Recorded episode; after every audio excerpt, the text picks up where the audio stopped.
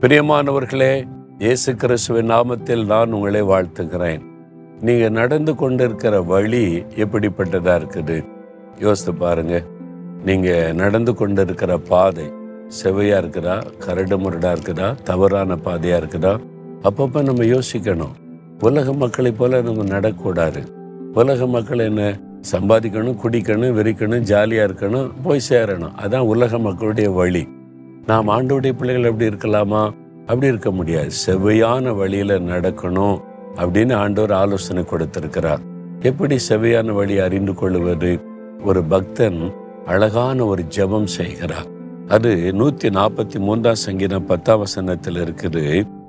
தேவனே நீரே என் தேவன் உம்முடைய நல்ல ஆவி என்னை செம்மையான வழியிலே நடத்துவாராக.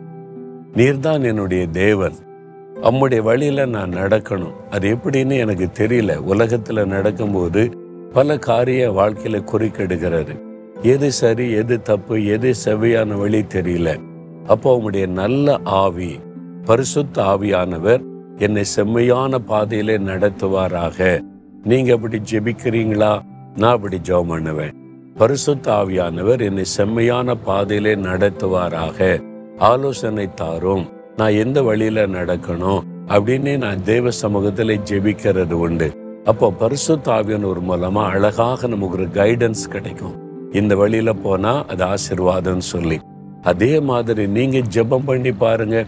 ஆண்டவரே இந்த காரியத்துல எந்த பாதையில நடக்கிறது என்ன தீர்மானம் எடுக்கிறதுன்னு தெரியல. அப்ப எங்களை செவ்வையான பாதையில உமக்கு பிரியமான பாதையில நடத்தணும். அப்போ பரிசுத்த ஆவியானவர் எனக்கு உதவி செய்யணும். ஆவியானவர் சகல சத்தியத்துல நடத்துவார் என்று வாக்குத்தத்தம் இருக்கிறாரு. நீங்க பரிசுத்த ஆவியானவரை சார்ந்து வாழ பழகிட்டீங்கன்னா அழகா உங்களை நடத்துவார். நிறைய சமயங்கள்ல நான் வந்து இது சரியா இருக்கும்னு யோசித்திருப்பேன். அப்போ ஜப நேரத்தில் ஆவியானவர் குறுக்கிட்டு இல்ல அது சரி கிடையாது அந்த வழியில போயிடாத அதை தீர்மானிக்காத இந்த வழியில போன அழகாய் நடத்தினதுனால நிறைய ஆபத்திலிருந்து நான் தப்புவிக்கப்பட்டு இருக்கிறேன் அழகாய் அவர் நடத்துவார். நீங்க கூட தினமும் தெய்வ சமூகத்துல காத்திருந்து செபிக்கும் போது பரிசுத்த ஆவியானவர் என்னை செம்மையான பாதையில் நடத்தணும் அப்படின்னு ஜெபம் பண்ணணும். இப்ப ஜெபிக்கிறீங்களா?